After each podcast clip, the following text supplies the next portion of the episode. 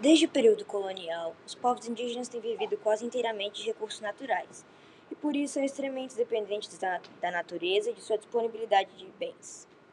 Porém, devido à constante demanda por matéria-prima, o desmatamento aumentou drasticamente, prejudicando também terras indígenas.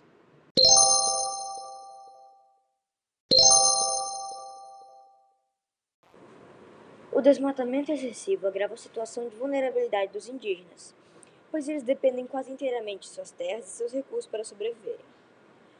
Com a diminuição dos mesmos, a escassez é inevitável, podendo levar à degradação de sua cultura. Os povos mais isolados sofrem ainda mais, já que estes dependem inteiramente da natureza, possuindo quase nenhum contato com o resto da população.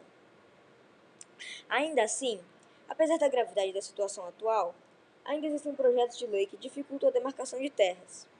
Um exemplo é o marco temporal, regra que determina que as terras só pertencem a um povo se eles estavam lá estabelecidos durante a promulgação da Constituição de 1988. Alguns grupos estão protestando contra a lei em frente ao Supremo Tribunal Federal. Existem diversas medidas que devem ser tomadas para proteger os indígenas e sua cultura.